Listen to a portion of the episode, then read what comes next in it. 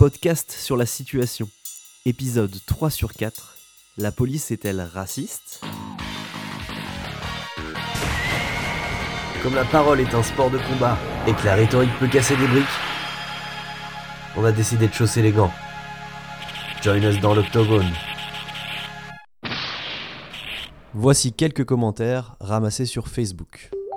Je soutiens la police, vous n'avez absolument pas à vous excuser. Tout ce que vous direz sera toujours moindre par rapport à tout ce que la racaille, les délinquants, les dealers, les bobos, les artistes ignorants, et le reste. Dit sur vous, vous êtes des hommes et à ce titre vous n'êtes pas infaillible. D'ailleurs voyez les commentaires la population n'apprécie pas vos propos, ne vous excusez pas ils n'en valent pas la peine. Je suis attristé par les critiques envers la police. Nous avons dans chaque métier des personnes racistes et malhonnêtes. Au lieu de critiquer, il faudrait apporter des idées pour améliorer leur formation et donner plus de moyens. Les mêmes qui pleurent dans les quartiers parce qu'on fait des amalgames avec les racailles, sont les premiers à en faire sur la police. En plus la question de savoir s'il y a plus de racailles dans les quartiers que de ripoux dans la police ne se pose même pas. Round 1, fight! J'ai grandi avec la télé. Quand je rentrais du collège ou du lycée, je courais entre l'arrêt de bus et ma maison. Pourtant, je vous jure que j'ai détesté le sport. Je débarquais dans la cuisine, essoufflé. Avec une adresse hors du commun, j'arrivais à balancer mon cartable, choper un verre, récupérer un paquet de gâteaux, ouvrir le frigo, prendre un pack de lait, attraper un set de table, et les bras chargés comme jamais, parvenir jusqu'au salon où je m'affalais devant la télé pour goûter, harassé par ma dure journée de labeur. Perché sur mon canapé, j'ai vu défiler pêle-mêle les premiers épisodes de Love Story, Plus belle la vie, La Star Academy, entrecoupés de séries américaines mal doublées. Et dans ma tête, c'était évident que tous ces gens qui passaient à l'écran étaient complètement crétins et déconnectés de la réalité, à l'exception peut-être de Stéphane Bern, Mac Lesguy et Julien Lepers. Il m'a fallu attendre le 3 décembre 2018 pour me rendre compte que je me trompais. Gilets jaunes, le mouvement est à son paroxysme, et je lis sur Twitter je méprise la violence, mais que représente la violence de ces gens et des voitures de luxe brûlées face à la violence structurelle des élites françaises et mondiales? Je me dis, pour une fois que quelqu'un dit un truc intéressant sur la violence institutionnelle, c'est cool. Et d'un coup, je suis sous le choc. Je lis le nom de la personne qui a rédigé ce message et j'en crois pas mes yeux. C'est un fake? Je vérifie et non, pas de doute. Pamela Anderson. Pamela Anderson. Elle a pris sa carte au parti imaginaire ou quoi? Et deux ans plus tard, c'est à nouveau une femme, issue de cette catégorie chelou qu'on appelle célébrité, qui me surprendra. Camélia Jordana, une simple ado ayant fini troisième à la Nouvelle Star.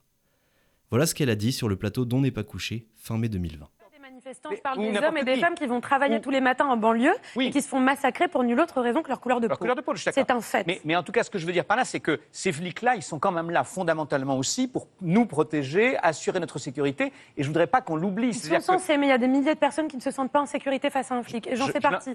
Aujourd'hui, j'ai les cheveux défrisés. Quand j'ai les cheveux frisés, je ne me sens pas en, en sécurité face à un flic en France.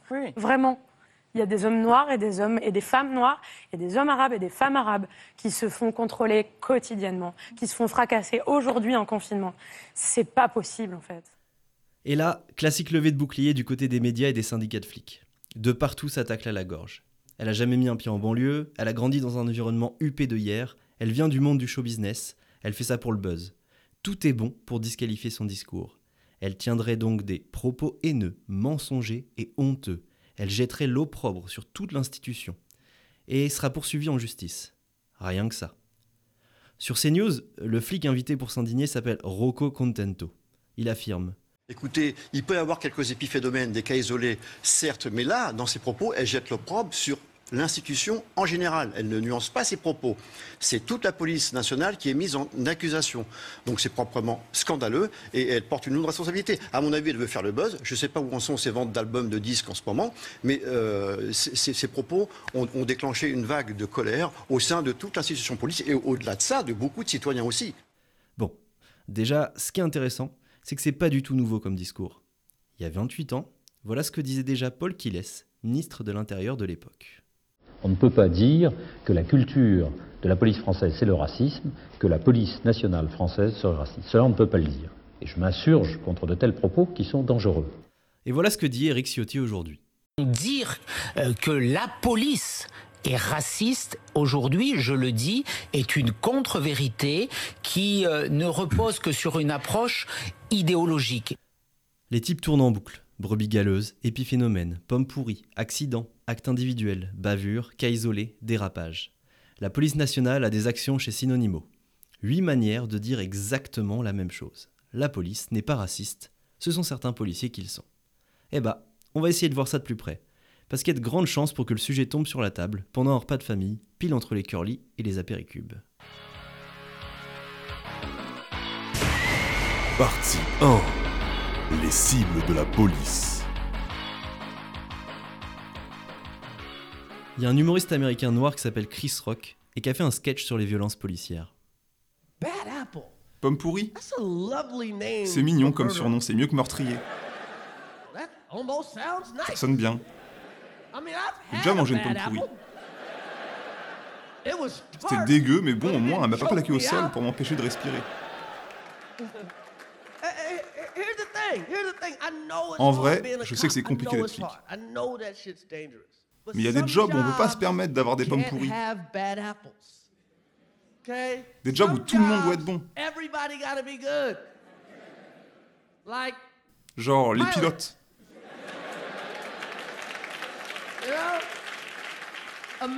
Ah, American Airlines, ils peuvent pas se permettre de dire la plupart de nos pilotes aiment atterrir. Mais on a quelques pommes pourries qui préfèrent s'écraser dans les montagnes. Alors le truc des brebis galeuses, ça prend plus. Déjà, ça excuse rien, on l'a déjà dit, les types sont à peine sanctionnés. Et en plus, ça va à l'encontre de faits établis. La violence des policiers ne se limite pas à quelques exceptions. C'est un phénomène régulier et collectif dirigé vers des catégories spécifiques de la population. On appelle ça un fait social, point barre. En juin, quand à Aulnay-sous-Bois, une femme noire enceinte est attrapée, maîtrisée, plaquée le ventre contre le sol par quatre agents de la RATP qui lui appuient sur le dos, lui tordent le bras, et quand l'un d'entre eux lui met un coup de pied au visage alors qu'elle hurle Je suis enceinte, c'est elle qui se fait mettre en garde à vue deux jours plus tard pour outrage.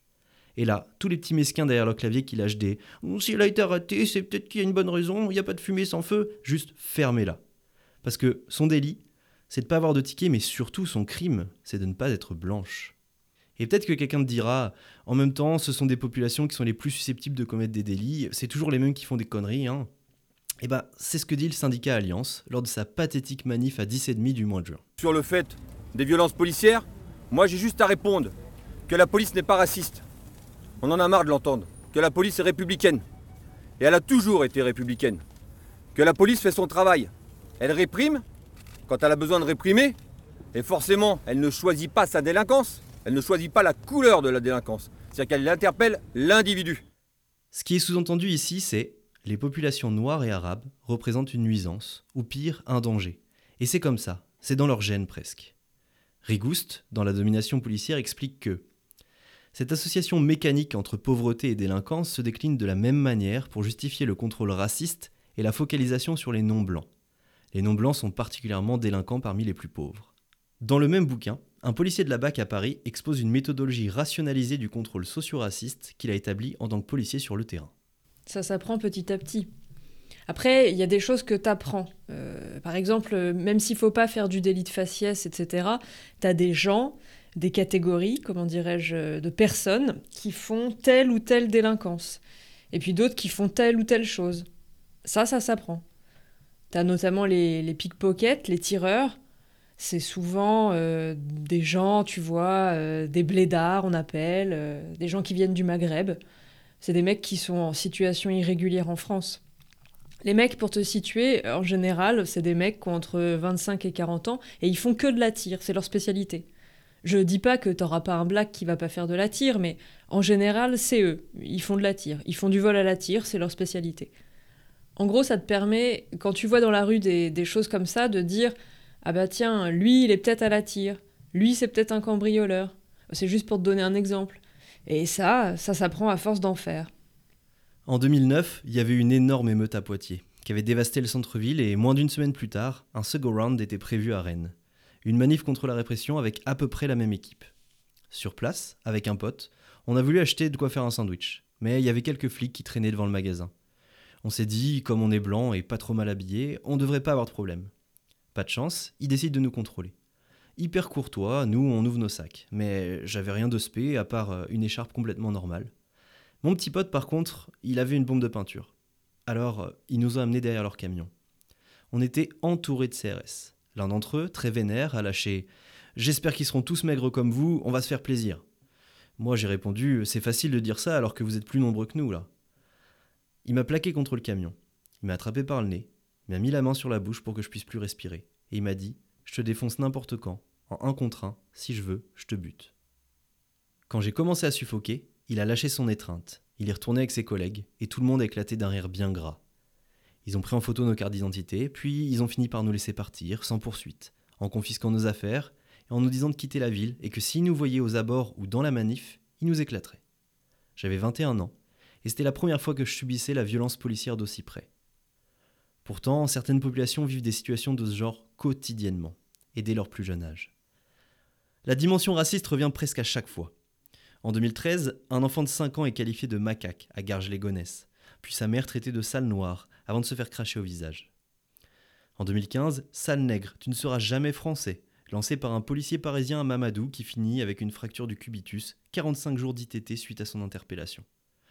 En 2017, Maxence, 16 ans, surnommé Jackie Chan par des policiers qui l'ont envoyé à l'hôpital. Point de suture, hématome, lésion cérébrale, 8 jours d'ITT. Et palme de l'infamie, voilà ce que disent des flics rouennais sur un de leurs groupes WhatsApp. Voilà, quand des gonzesses s'offrent à des nègres ou à des pougnoules, euh, je m'en bats les couilles si après elles sont démonter la gueule, euh, buter, tout ce que tu veux. Euh. T'as voulu la couleur, bah maintenant faut que tu payes la redevance. Et après, c'est nous qui, qui, sommes racistes. Et bah écoute, un jour, Abdelkader viendra t'égorger comme un gros fils de pute. Mouloud viendra violer ta fille. Nabil viendra te sauter la gueule avec des explosifs. Mais c'est nous qui, qui sommes racistes. Tout va bien dans ce monde. Les contrôles aux faciès rythment les interactions avec les gens dits racisés.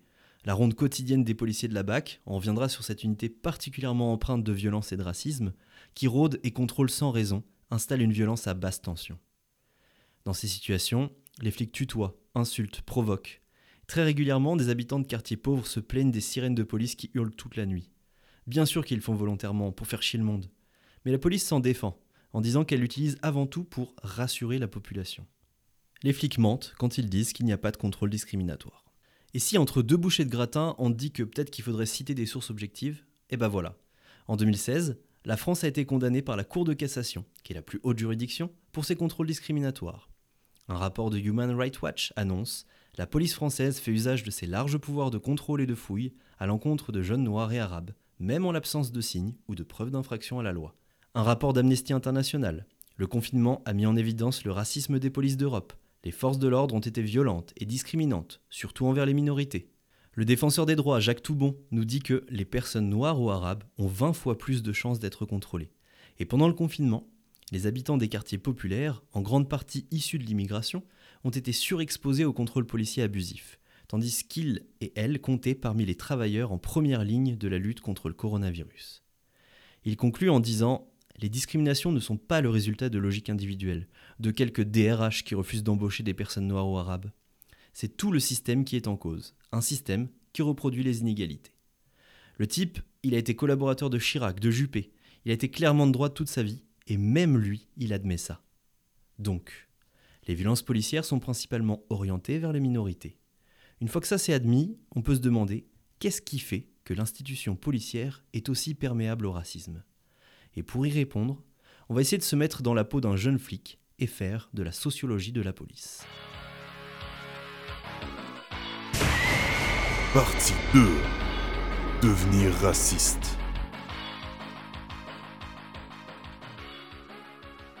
Comme 4 5 des gardiens de la paix, tu viens d'un milieu rural, d'une petite commune avec un nom vaguement marrant, genre Villainville. Ton père est ouvrier, ta mère est employée de bureau. Et tout ce que tu sais des banlieues, c'est ce que t'en as vu à la téloche. Il y a des immeubles, des pauvres, des délinquants, des gens qui jettent des machines à laver sur les pompiers. Bref, c'est un univers dangereux. À Villainville, ça vote Le Pen. C'est comme ça, comme dans beaucoup de villes rurales qui ne sont pourtant pas concernées directement par les questions typiques de l'extrême droite comme l'immigration et l'insécurité.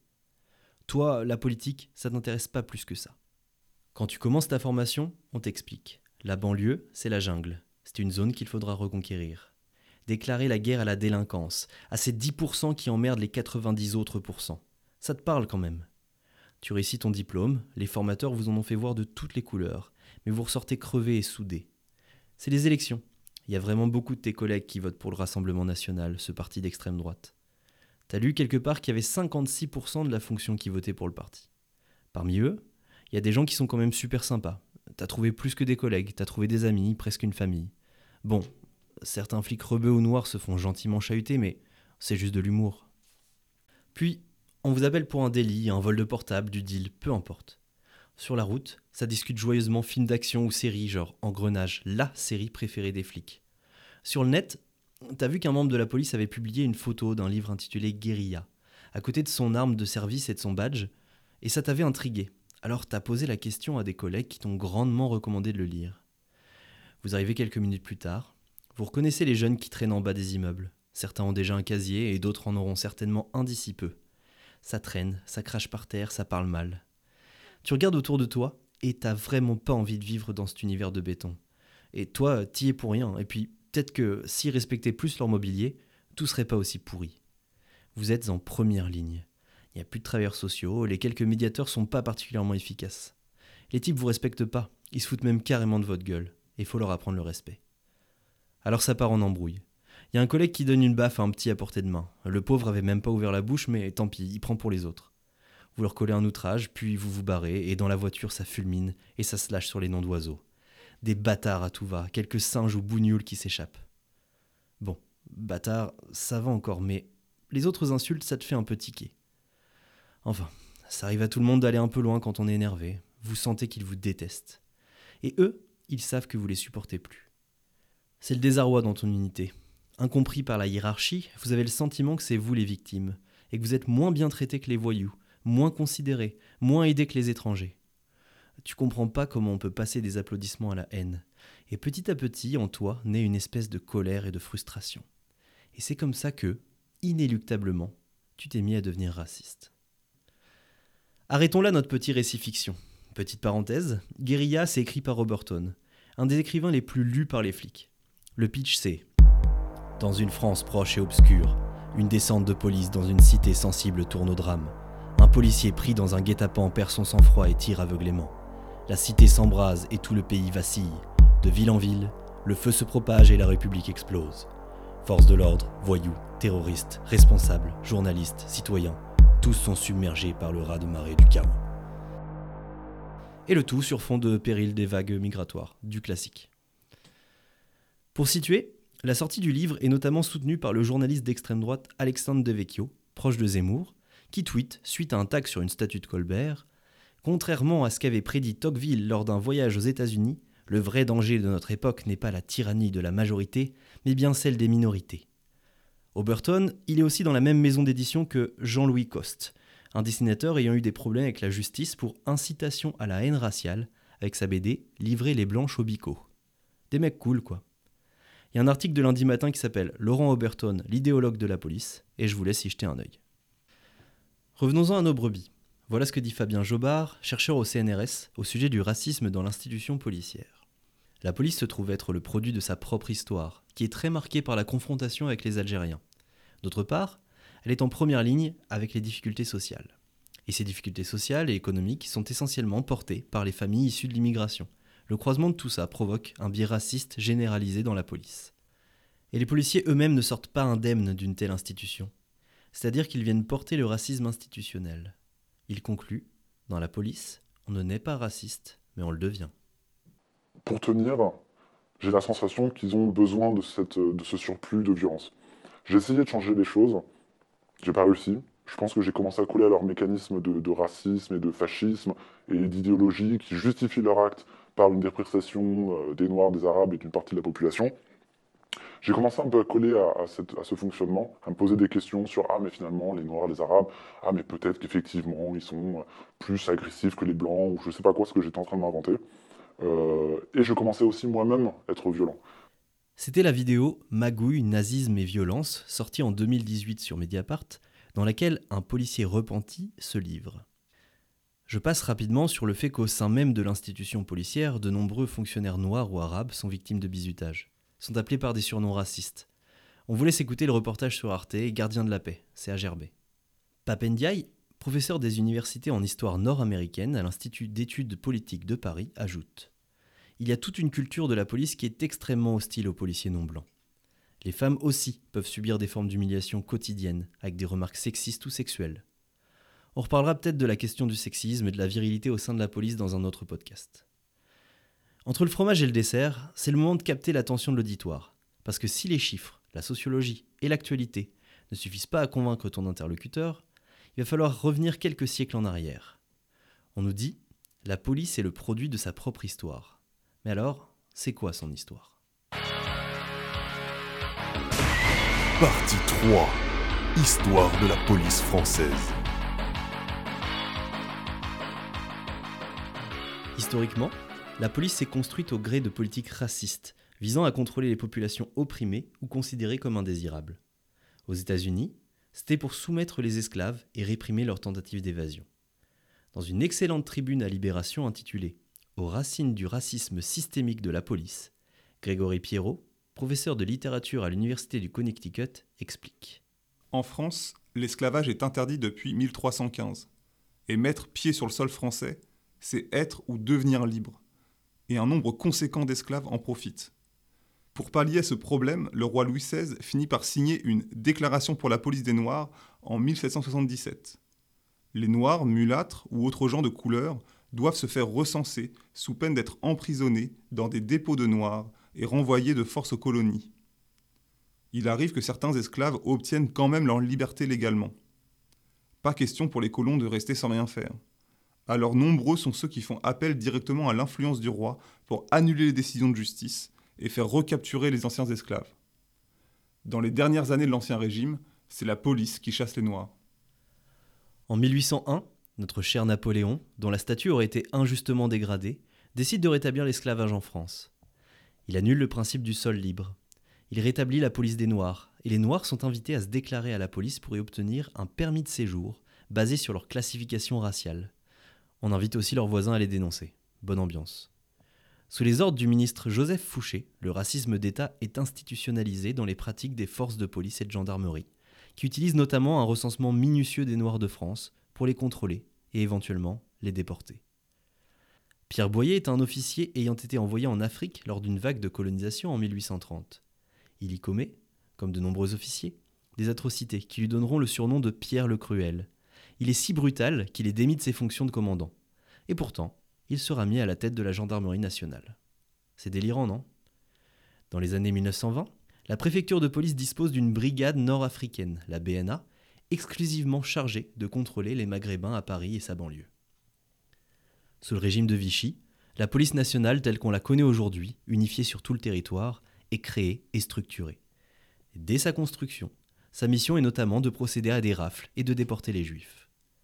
Après la guerre, les cadres de Vichy restent cadres, Maurice Papon, par exemple, secrétaire général de la préfecture de Gironde, participe activement aux déportations vers Auschwitz, puis est, après-guerre, préfet de police de Paris de 1958 à 1966.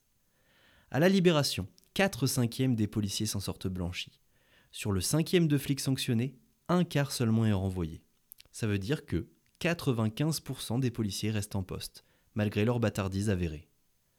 La brigade nord-africaine est dissoute en 1945, mais reformée cinq ans plus tard, avec la guerre d'Algérie, sous le nom pudique de Brigade des agressions et des violences, qui était chargée exactement des mêmes missions. Non mais les mecs se faisaient appeler la bave, et ils se doutaient pas qu'on grillerait qu'il y avait un truc puant. Donc, en France, la police est utilisée pour réprimer les militants indépendantistes algériens. Les cas de mauvais traitement à l'égard de personnes originaires d'Afrique du Nord se multiplient tant sur la voie publique que dans les commissariats et les centres de détention. À l'occasion des divers contrôles d'identité et formalités administratives auxquels doivent se soumettre les FMA, Français musulmans d'Algérie, comme on appelle alors les Algériens, le passage à tabac devient de plus en plus fréquent. Et le 17 octobre 1961, des dizaines de milliers d'Algériens manifestent pacifiquement contre le couvre-feu qui les vise depuis le 5 octobre. Et la répression organisée par notre bon vieux Maurice Papon sera terrible.